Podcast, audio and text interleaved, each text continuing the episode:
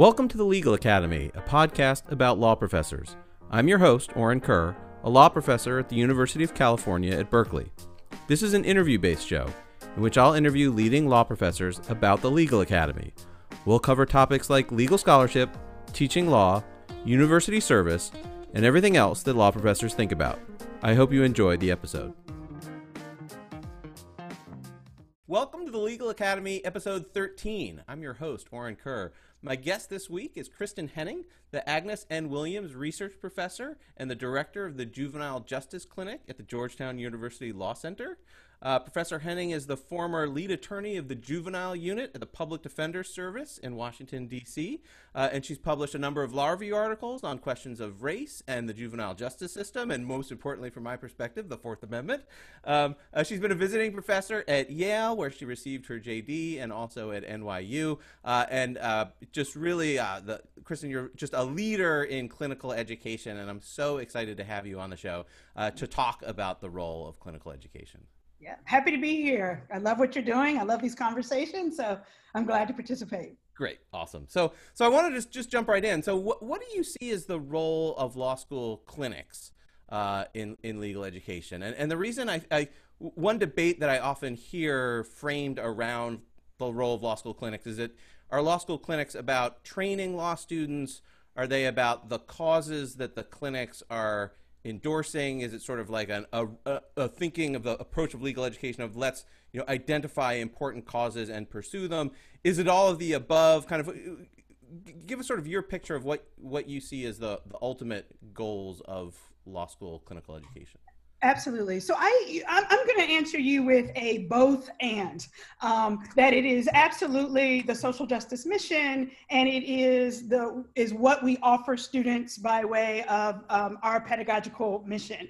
Um, but I'm going to choose. I'm a bit biased. I'm going to start with the social justice side. Um, but I think I, I, I am right about that. If we look at the history of clinical legal education, it really has its roots in the really pivotal questions of our country, the civil rights movement, the um, feminist movement.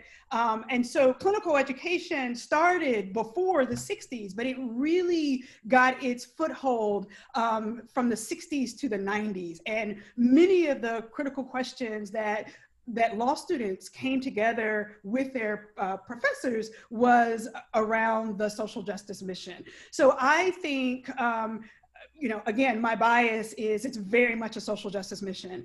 Um, and we, we think about like, you know, uh, Gideon's, um, you know, the, the, I call it Gideon's promise, you know, so the promise of Gideon versus Rain, uh, Wainwright and having lawyers for indigent uh, defendants. And the law schools really helped move that forward by providing free legal um, assistance um, to folks in the in the criminal justice system. So it's really, I think, um, uh, fitting. I also think understanding sort of the the, the social justice um, framework for clinical legal ed education is is critical today, um, given um, you know the protests uh, after the killing of George Floyd, we are uniquely positioned in clinical programs across the country um, to, to take a stand um, and to engage students meaningfully um, in concrete ways in bringing about reform. So policy clinics,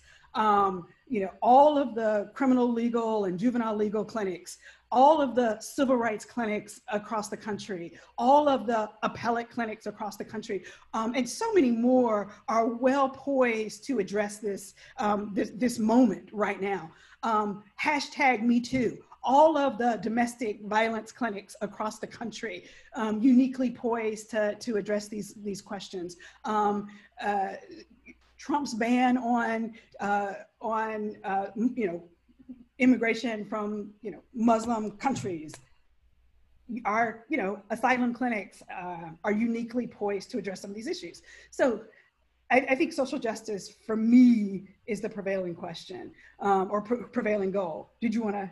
Yeah, well, there, there's a really interesting part of that too, which is uh, law schools trying to figure out which clinics to add. Yeah. Um, have have I I just from the outside, I've I've seen these debates over whether to add certain clinics, and then there's a question of you know to what extent is the cause one that the school wants to endorse? To what extent is it? Obviously, obviously, the question of what's going to be a good experience for students is Yes. is critical. Um, Yes. But there's also um, uh, there was a dispute, maybe it was last year, maybe two years ago, at Harvard, I believe, where there were you know conservative students were saying, well, if the goal is causes, why aren't there any clinics about causes that you know? I think, and I I think I, I shouldn't do this from memory, but I think Harvard added a religious liberty clinic, Mhm, uh, which mhm, I guess mhm, Stanford yeah. has one as well. And I gather that was sort of a, a response to that. It, and I- I, I guess the question is how how should law schools choose what clinics to have in light of you know there's going to be disagreement about what causes a school might want and also just lots of choices right like Absolutely. there's so many important causes how, how should law schools think about you know should we add a clinic along a certain line So interestingly enough, I just you know had to grapple, or I'm often grappling with this question. I just finished a three-year term as associate dean for clinical programs at Georgetown, Okay. and throughout the three years, we are constantly revisiting that question: Do we have the right mix of clinics? Um, and do you know every time we make a hire, you know what new clinics should we bring on board, or should we ex- expand existing ones? And and here are some things that we consider. You, I mean, absolutely, the pedagogical value of the clinic is really important. So, you know, it ties back to your your first question about is it social justice? Is it what we teach our students? And there is a piece of of um, the the pedagogical value of skills development, of uh, conveying and teaching values to students. Um, what I love about clinical legal education, it is an extraordinary mix um, or extraordinary opportunity to apply theory and law to practice, but bringing in doctrine, bringing in ethics, bringing in skills. And so it's um, legal research and writing, it is um, uh, uh, oral advocacy, um, it, it is negotiation, it is all of that.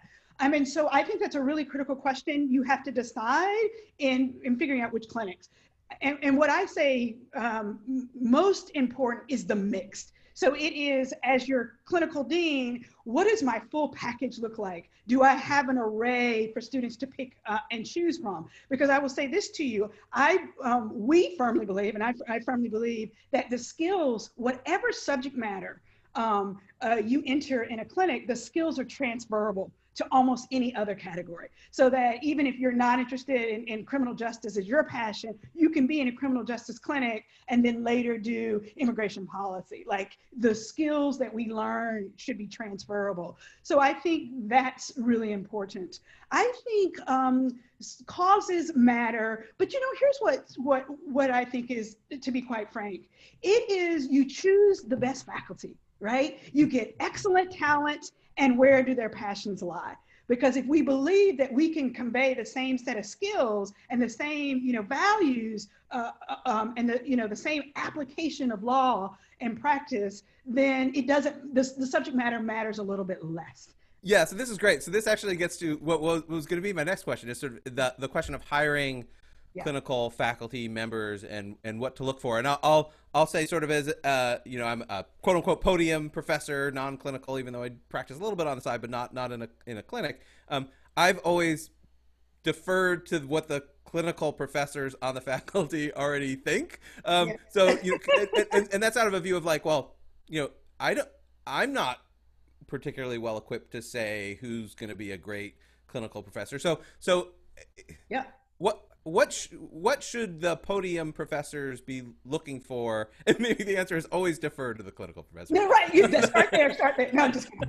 Um, no, no. I think as a community, right? That, like, that's great. I love it. I love it. So here's the deal. I think as a community uh, uh, of podium and clinical faculty, we should all be on one accord on this issue um, and should have meaningful conversations about what it looks like. But here's what we've come to, and we literally at Georgetown, we refine it, we refine it, we refine it, and here's where we've landed. Like in my term as associate dean, and even before me, but but it's four things, um, four broad strokes. One is you're looking for legal expertise. And notice where I put that, okay? Legal expertise because you're running a clinic that we need you is steeped and, and talented um, um, in your, your area of law.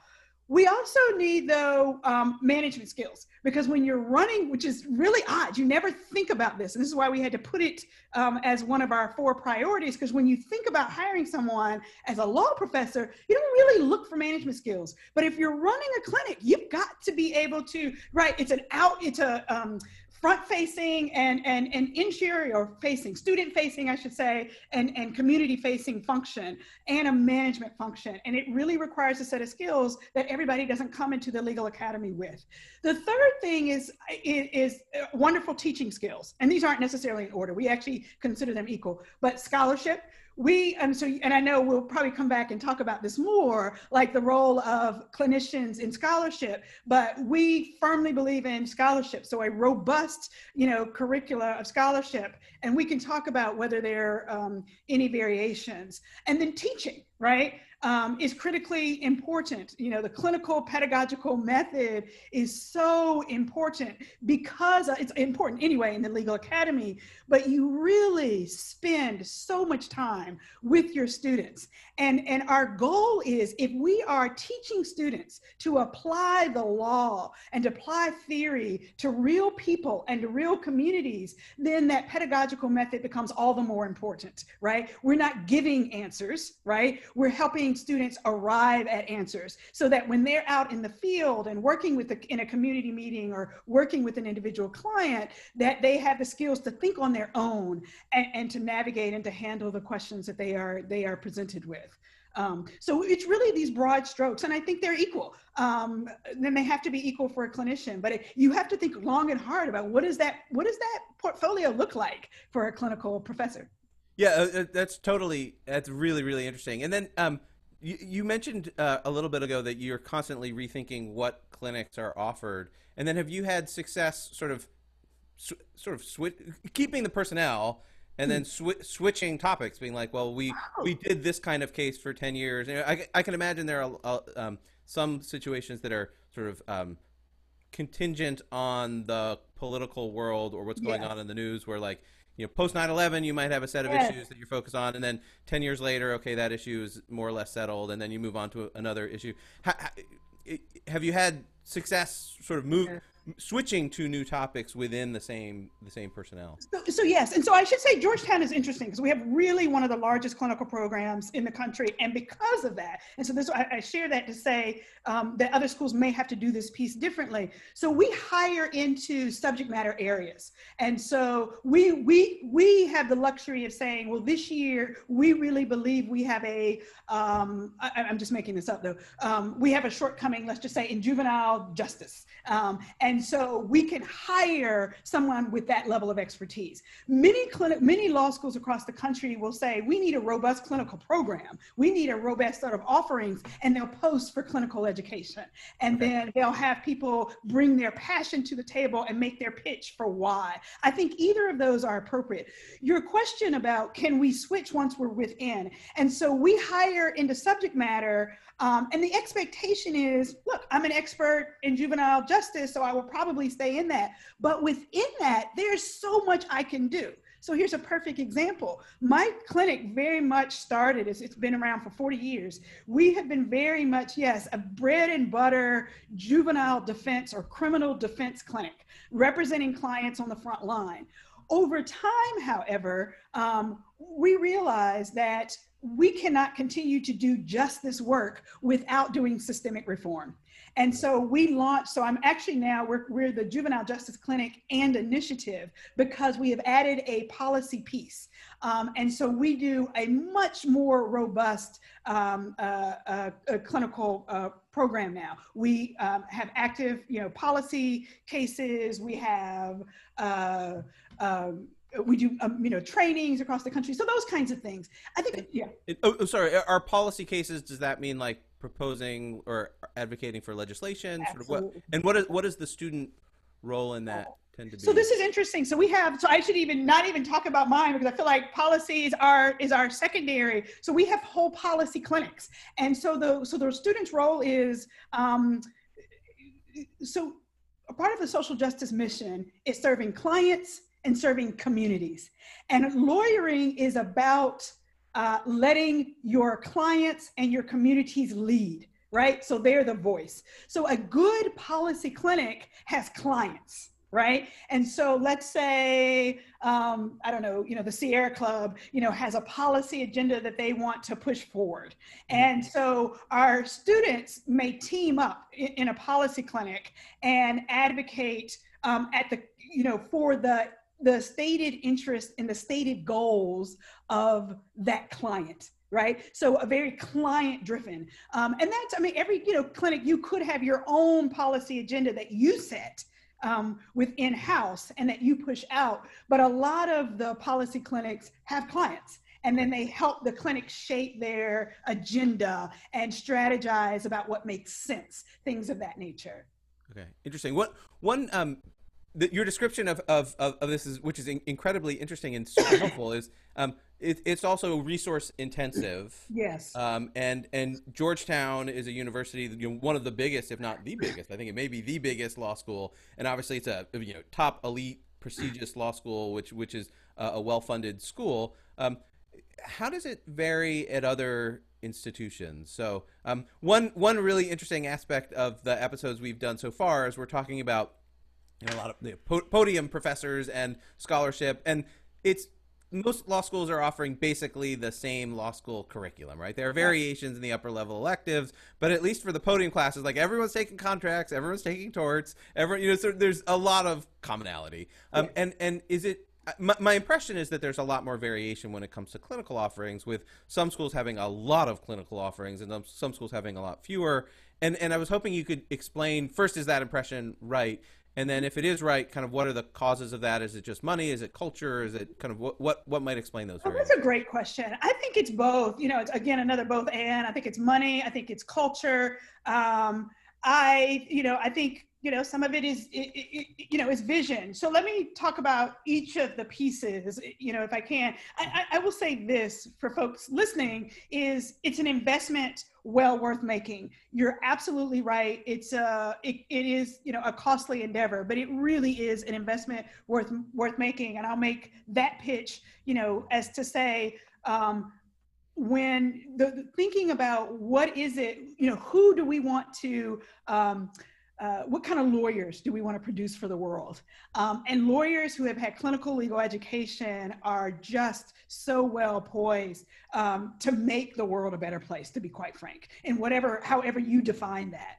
Um, I we often have judges, you know, at every you know uh, stage, from you know the Supreme Court to, to the federal circuits to state courts telling us that students who come out of clinical programs are just so much um, better equipped or just really well equipped uh, to come into a clerkship for example. Same thing in you know in, in law firms. They're looking for that. That that bodes well. So producing um, the, the, the lawyers that we want it is getting jobs for our students in in the ways that our students care about. Um, it is teaching people to be better, you know, be better analysts or, you know, legal analysts, um, I think is, is all um, very important. Um, and so then, so, so is it a cost? It, it's a cost, it's cost worth making. And how do schools decide? I do think, I, I think um, uh, culture school georgetown has a really strong social justice mission. We're a jesuit tradition. We are not going to have a law school that doesn't have a robust clinical program. We're just not.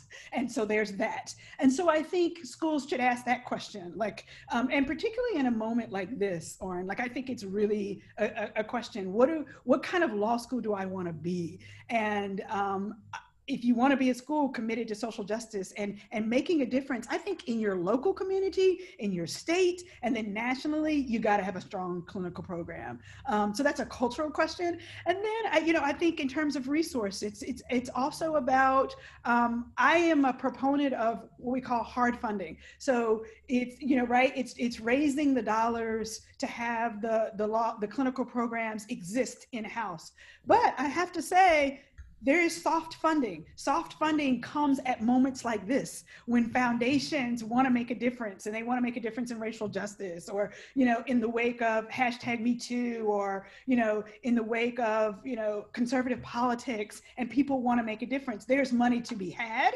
Um, and so that I would encourage law schools um, to either do that fundraising specific for clinical programs themselves um, to partner with uh, local organizations that will, will, will provide that funding or to hire faculty who can bring funding with them at a moment like this, I think is really critical. Interesting. I, I remember uh, a few years ago there was a discussion at the ABA level about mandating some sort of experiential mm. education. Mm-hmm um, and that could be clinics, it could be externships, it could be mm-hmm. lots of different things. Um, mm-hmm. Do you have a feeling or, or, or a, a, sense of sort of schools thinking through how to how to provide some sort of an experiential yes. part, part, how they should think about that? And, and, I should say, like when I was in law school, I did an, an externship in the U.S. Attorney's yes. Office, which was just absolutely invaluable to me. Yes. I mean, I learned so much just being in an office surrounded by lawyers, talking about lawyerly things and talking about the world. I was like, oh, like here's how it all fits together. Um, yeah. And it was just incredibly uh, valuable for me. That was an externship kind of experience, although they yes. called it a, a clinic. Mm-hmm. Um, um, and and there are all these different ways. Are are there? Do you kind of see them as similar in at least the student experience, or should schools think about you know basically maybe is it like you know no no you want to do a clinic you don't want to do externship programs or any of these are fine. Like, how should schools think through kind think of making that. sure students have these experiences? Yeah, so you're, I mean, the, your timing is, is just right to ask that question. So just last year, so as I said, I just ended a three-year term as associate dean, and in my third year, I think I'm right about that, or is it my last two years? Two of the three years, um, yes, two of the three years, we made a decision at Georgetown to combine um, our um, the the clinical dean portfolio is actually the Associate Dean for Clinics and Experiential Learning. Okay. And so we brought under one umbrella clinics, externships, and practica. So those are your three categories that, that you're that you're really talking about, um, and they're all a little bit different. Um, we uh, have a strong uh, uh, preference. Well, we have all three, and we have all three robustly but we have a strong preference for being able to give students a clinical education opportunity if we can. And we say that because it, it really, we are, um, as faculty, we have full-time tenured faculty in the classroom for the seminar component. We have full-time, you know, uh, tenured faculty going out into the field, um, um, advocating with our students um, in ways that you can't, you know, do in an externship. So it's it's really it's almost like, a, for lack of better words, it's a capstone, right, on externships and practica. So we will allow our students to do an externship, a practicum, and then a clinic right? Um, so I recognize those students, uh, many law schools don't have all of those. So I would say, like, as you're thinking about what your mix looks like, um, having as many uh, clinical programs or clinical offerings as your, your budget will allow would be my recommendation. But that absolutely, just as you just said, externships are exceedingly valuable. Creating a robust externship program, and here's the key for a robust externship program. It has got, there's a wonderful uh, community of externship professors. Um, and, and, the, uh, and the key is having a, a, an, a strong externship mentoring program within the law school. Uh, a strong externship seminar component. It's usually like a one credit, you know, yep. component that goes with that. Um, and I think when the externship movement started, we just sort of sent people out you know, and maybe they would, right, you know, and then maybe they would have, you know, somebody they would check in with at the law school. But for really quality externship programs, we you you got to have someone at the law school who is, you know, who's doing oversight of the students and who of the employers. And then the third category is this practicum. Um, th- these practica, right, which are courses somewhere between an externship and a um, uh, uh, and, a, and a clinic. And we really bring in usually um, uh, uh, an adjunct professor, somebody who's practicing. That's the idea. Just as you said, you want that connection with somebody who's working out in the field. And what's great about DC, but it's true all over the country, is we've got all these federal entities, right? All these federal agencies, and somebody can come to the law school and teach a wonderful, phenomenal class um, and create and and um, and as a part of that practica um, or that practicum, they can have work projects, right? So they would have, let's say, a fact finding uh, mission or a white paper or a briefing paper or some legislative advocacy, whatever their projects are within the clinic or within, excuse me, within the practica. Interesting. Yeah, it's su- super interesting. So I wanted to turn to a different topic, which is um, the role of clinical faculty on a faculty. So there are yeah. obviously every, the different episodes I've had so far have been the, the podium faculty, um, and then um, add in you know clinical professors and podium faculty. And I've there I've seen on past faculties, I should say, not my current faculty, there can be some tensions there about directions, and there there are a lot of different issues and and one of them that I wanted to start with is the question of sort of rights and privileges of faculty members, salary of faculty members, yeah, yeah, where um, you know you you used to have a world where it was all the podium tenured professors teaching their contracts and torts classes, and then as you said, sort of in 1970-ish around the you start getting clinics, and then there's this question of well, what how do clinic, clinical faculty members how do they fit? And I've I've been on past faculties where there were votes, you know, to whether to tenure clinical faculty members and what are the standards for promotion and what are the standards for and just sort of how you have those two you know somewhat distinct worlds and maybe even increasingly distinct worlds how do you have them coexist and everybody get along and and and, and, the like. So so let me start actually. So it's interesting. Um, i would say we are having um, increasingly less distinct worlds. Um, okay and, and, the way I know that it's not just Georgetown, um, and it hasn't been just Georgetown for a while, but the way we know it's not um, uh, is the way the, the market is going. Um, meaning the the the double ALS market is very much um, it doesn't look it might not look integrated on its face because you'll see a clinical posting but that the when i mentor i don't care who you're calling me from where you're you know what school you're applying from i invariably get the question you know do i do I need to have scholarship or what does my portfolio need to look like?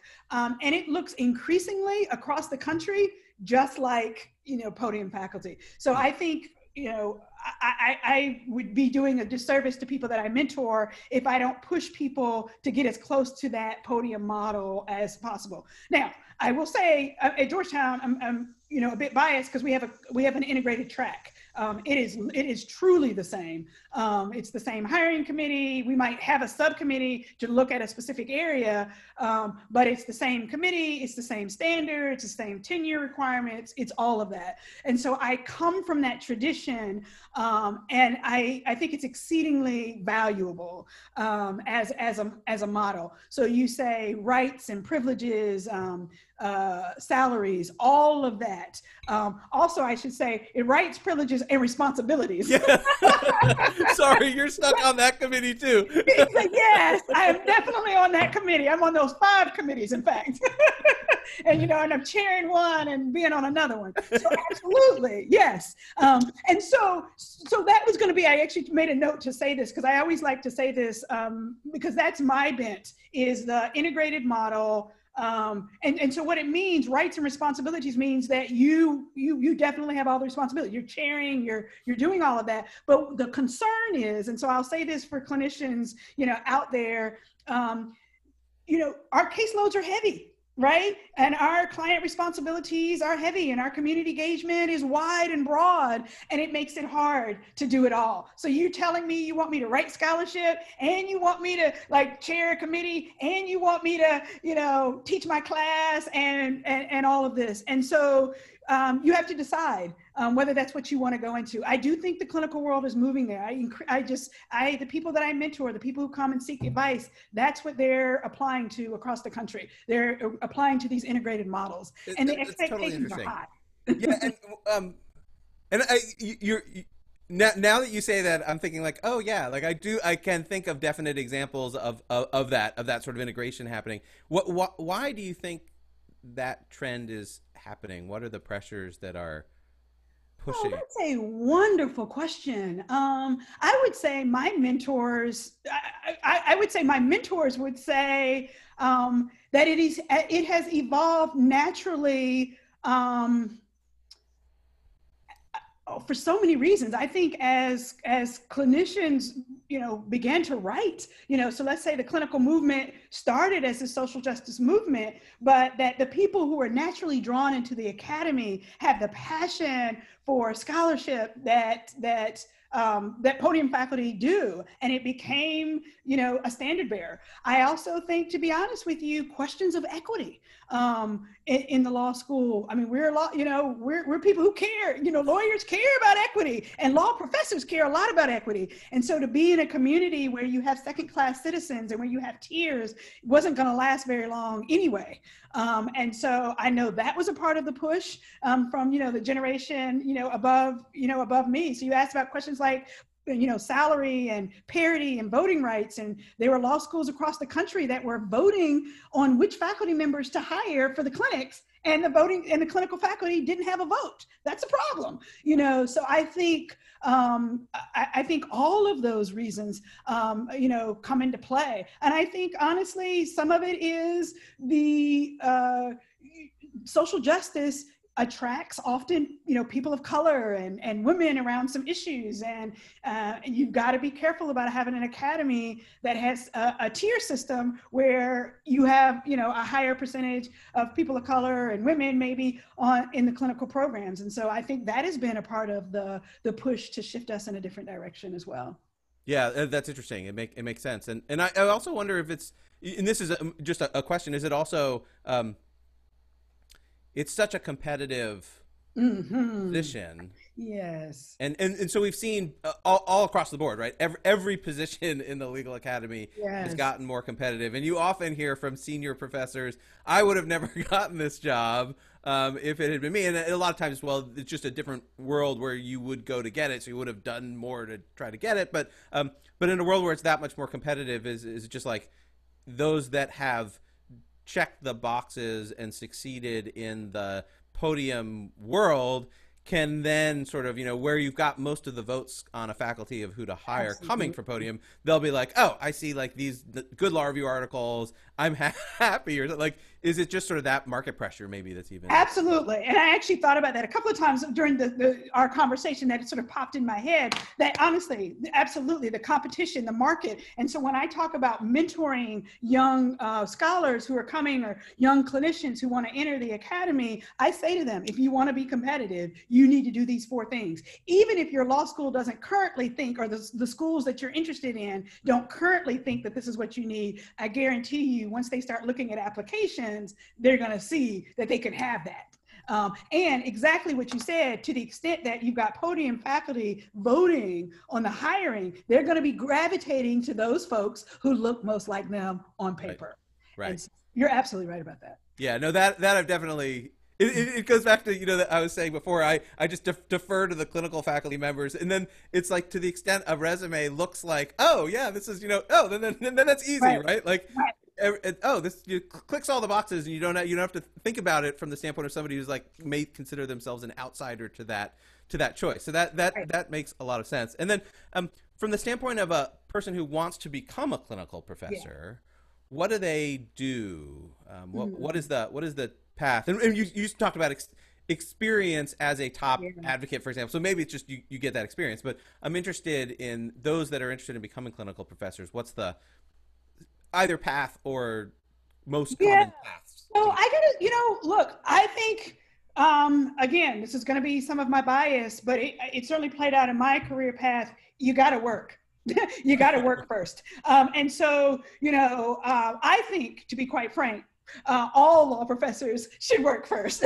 I call it work first. Um, that's as if we're not working. But um, but right, like I think you gotta be out in the street. You gotta be with the people. You gotta like be a lawyer and know what it means to be a lawyer, right? We're better professors when a student comes up to us on break and you know and ask a question and we're able to understand how it really just what you said, you know, you were saying in your externship, oh, this is how this works, right? Like we need to be able to actually answer that um, and not just theorize about it.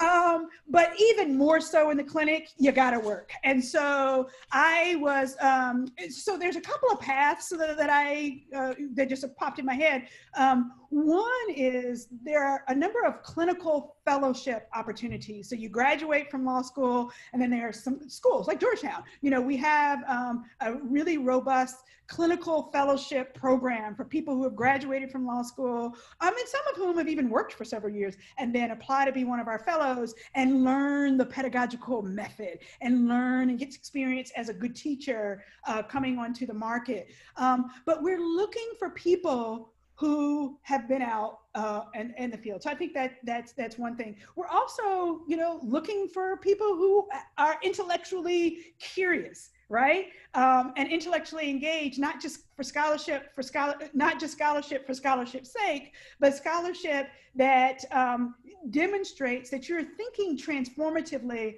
about the law, right? So even in my like my clinic, my own individual juvenile justice clinic, our clinic materials for students who are interested in applying, you know, have a phrase is we're looking for students who are interested in um, assessing the laws and take and changing them, um, are, are talking about how we might change them when they're no longer useful or when they become harmful um, to folks. And so I, I share that to say that that's what we're looking for in a really good professor. That scholarship um, shows that you're thinking rigorously about the state of the law, right, or the state of policy, and how you might move that forward or change that um, or, or endorse that if, if that's appropriate. And so I think that's what we're looking for as well.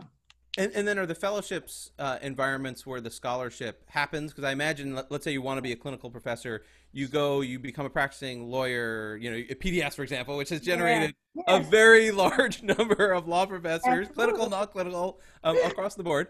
Um, and then you're obviously, it's very difficult to write law review articles while you yes. are a public defender. Uh, yes. Yes. The seven minutes you have free of your day. Exactly. and so, uh, is the idea that you practice for a few years and then take the fellowship. During the fellowship, you write the scholarship to impress the podium faculty and then go on the market? Is that kind of like a? Oh, that's a really good question. I wish it were that smooth. So the answer is for those who are lucky enough to get those fellowships, yes. Um, I don't even want to say lucky enough. There, there, there are a number of fellowships out there, but everybody who's going on the clinical market, there just isn't enough fellowship. There aren't enough fellowships. So everybody's not going to have that track. So the answer is that is awesome. If you can do it, do a fellowship because yes, it should give you some of that opportunity. But I got to say, even some of the clinical fellowships, like, you know, uh, um, are pretty, you know, intensive. And so it's hard even to find writing. But yes, absolutely. So, for example, the Georgetown Clinical Program, Fellowship Program, um, has mentoring. We have wonderful um, faculty mentors around scholarship, and we do job talks with our, our, our faculty. Um, uh, or excuse me, our fellows who are going on the market. So yes, ideally that's the path. So the challenge is, and this is why I say I, I, I, think you know clinical faculty are some of the you know most extraordinary human beings because they've got to figure out how do I write while I'm still practicing? Right. Or how do I demonstrate my, you know, intellectual curiosity um, and, and the like? And so all, all, you have to do is do everything. That's all you have to do. That's all, I don't know what I don't know what the problem is. Right? Um, so that's exactly right. So sometimes um, this is another thing to point out to folks is that when you enter, you're in the entering market of the of of um, the entering market for clinical positions. Some of the schools will give some leeway. So they might take a shorter paper, right, instead of a traditional law review. Like if you've got some, you know, two or three pieces that are placed in like some, you know, a, a, a legal journal that's not a traditional law review, that might be considered. We might also look at some briefs that you have written that are really, really, really robust. Um, in addition to at least one work in progress that's more of a traditional law review. So in other words, and I do encourage law schools to do this, is to be a bit more expansive at the outset for a completely brand new entering professor who has come from a job where they have no opportunity to write. That we will look more broadly at those other pieces, but expect that you will um, produce a job talk that's traditional. Does that make sense? That makes a lot of sense, and and I think I think um, the the framework of thinking about the entry level hiring makes a lot of sense in terms of satisfying the practice requirement, having some sort of scholarship to kind of be able to you know please the different audiences that right. that that that makes a lot of sense and and then there's the question though of tenure and promotion yeah. throughout a career yeah. um, and and it, actually a, a, a question i should know the answer to but i don't is there a what's the proportion of clinical professorship positions that are tenure track oh wow tenure do you know i really Ballpark. wish i knew the answer to that um, there there is um, for folks who are interested there is uh, I, I, believe on the AALS website, there, there's, um, it's called the C, uh, I wish I knew what it stood for, um, C-S-A-L-E, uh, I feel terrible for everybody, uh, but you can find this data, like this is the kind of data you can find, like what percentages are, um, but what you can do, more importantly, honestly, is, is you want to figure out like school by school by school, what their, what their approach is. So at Georgetown, we're, we are, I would say what, 90% tenure track, um, we have professors from practice, and we have um, some, uh, um, some uh, a couple of contract um, pro uh, professors for any variety of reasons, um, and they serve different needs, you know, for our community, right? Um, and so uh, it's a culture. It's a real culture question. And, yeah. And, and, then I guess what I'm I'm thinking, assume a school where there is a it's a tenure track slash tenured line that the mm-hmm. clinical faculty member is is in. Um, yes. what what should the standard for tenure be? What should the standard for promotion? Oh, that's be? a really good question. So yeah, because so it's, it's a weird. It's like you know there are debates of this obviously in the podium context yeah. but it's usually about like how many law review articles should the right, person write and right. it's assumed that the person is teaching their classes but spending a tremendous amount of their time writing and then you have a job where it's like okay you wrote scholarship in order to get the position but you're you're a lawyer and you're teaching students and that's that's a totally different world what how how do you how should we think about what the standard ideal tenure standard should yeah. be? Yeah. Did I say clinicians were superstars? Did I mention that? No. Yeah. I, no, agreed upon and implicit. Yeah, right. So, in all seriousness, though, like it depends on the school. At Georgetown, we do everything they do plus what we do, and so our tenure standard is the same. There is no separate written standard for clinical and non-clinical, and we don't we, we don't deviate from that. So that's a choice that we made as a community. Someone, a clinician who is not interested in that approach should not apply for Georgetown, right? Should not try to enter. There are schools who take a different view on that, um, that, you know, you write to get in as entry level, um, and, and, and again, that they will continue as they decide whether you're tenured or not, they will um, look more broadly at briefs or all the other work that you're doing. It really varies widely from school to school to school. There are um, a number of schools that have long-term contracts, which is, so I, I should, you know, just the politics of it all. So there's tenure track, um, which gives you longevity, um, uh, it gives you protection, um, and it gives you status. But people, uh, uh, young uh, clinicians who are most concerned about status. In other words, nobody wants to go to a law school and be on a year to year contract, right? That's not, you know, so that's separate than really the status question, right? Um, and that's different than the equity question. Um, but they just want to make sure I don't get fired tomorrow. and so that's what, so, so the, so the equivalent is the long term contract a route. And so you'll see that, and that's sometimes um, in some of the elite schools as well. That they're they're saying, hey, we respect you. We're not going to let you go, but you know we set up different standards when we created our program. But here's your long-term contract. You know the tenure model does all of that. It gives you parity on pay, it gives you parity on responsibility, it gives you parity on rights. It gives you, but it also means you got to you know do your scholarship exactly as the podium faculty. And is there a general rule for what kind of law schools are going to have different models? Is it? No, um... that's a really good question too. Um, I, I, I wish I knew the answer to that. I think it was a question you asked earlier. What is it about? And I think it's about money. I think it's about culture. Um, I think those are the two drivers um, uh, for that. Um, honestly and i think probably three is leadership right? And when i say leadership is not is is, is finding is having um, someone so even if the culture isn't there right and maybe the money isn't there if you have somebody really strong either on your faculty or in close relationship as an alum to the school they can really push um, the development of a strong clinical program. We, we've seen that um, happen uh, as well. So yeah, I really think it's it's really about there's no so the schools differ. So you see um, uh, state schools, you know, with lower funding have really really strong commitments to social justice, and then you have private Ivy leagues that say, okay, we value it, but we're not doing it. You know what I mean? So I think it's yeah. Yeah. Yeah. No, it, it, it makes sense that it's a cultural question. You know, in 1935, Dean so and so said this is what our school is about, right. and then you know, right. 80 years later, that's what we're doing. Um, yeah. So I, I, can I can totally uh, imagine that. And it, I, I, wanted to um, return to the, the the culture, not really a culture question, but um, the sort of not gap, but potential differences between the clinical faculty member and the podium faculty member. And as you uh, you were exactly you made a ton of sense in saying that you know these days, especially the junior clinical hires, are people who could be competitive in the non-clinical like the people are so good and they're so credentialed yeah. and they've got their law review articles and, and they're really strong. Um, and at the same time as you have clinical faculty members maybe moving towards the podium model you have the podium model moving towards the phd model.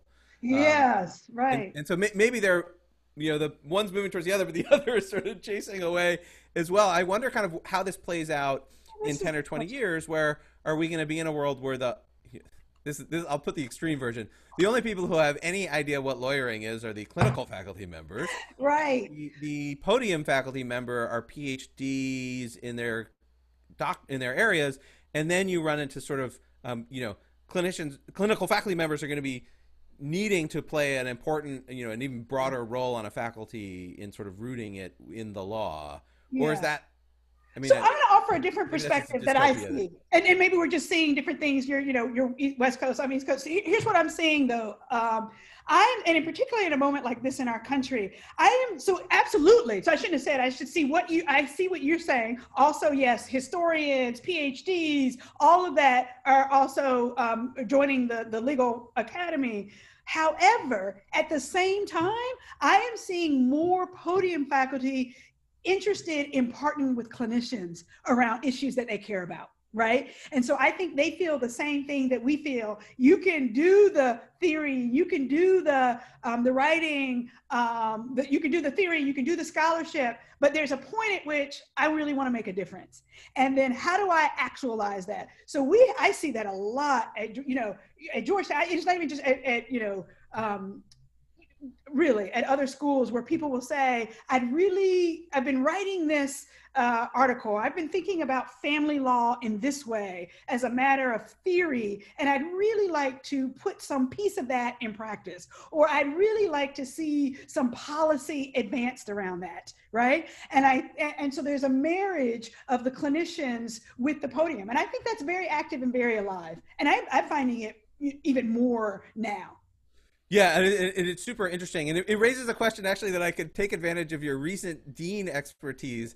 Is just um, the nuts and bolts of how how schools blend roles in a way. Like, do you have a let's say you've got a clinical professor who wants to teach 1L criminal law, which yeah, many do, or you know, is it like okay, you're not on the clinic one semester, or is it the expectation of you stay, you do everything, and in addition teach a 1L class? Yes, right. How, how do you how practically do associate deans tend to um, figure that out, blend, blend those roles and allow people yeah. to both sides?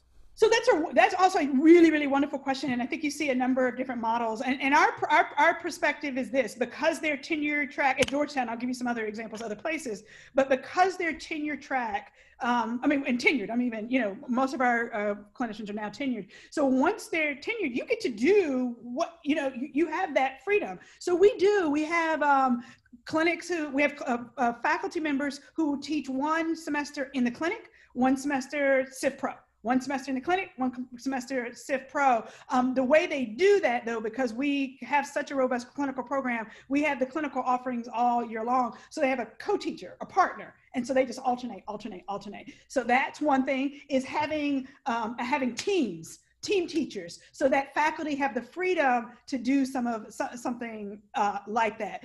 Um, there are indeed faculty members who are in our clinics who teach seminars um, in addition to their clinic. They're glutton for punishment. I taught a practicum once. I don't know what I was thinking. I had my whole clinic and a practicum. But people teach ethics. Our clinicians teach ethics courses, Pro, um, Crim Pro.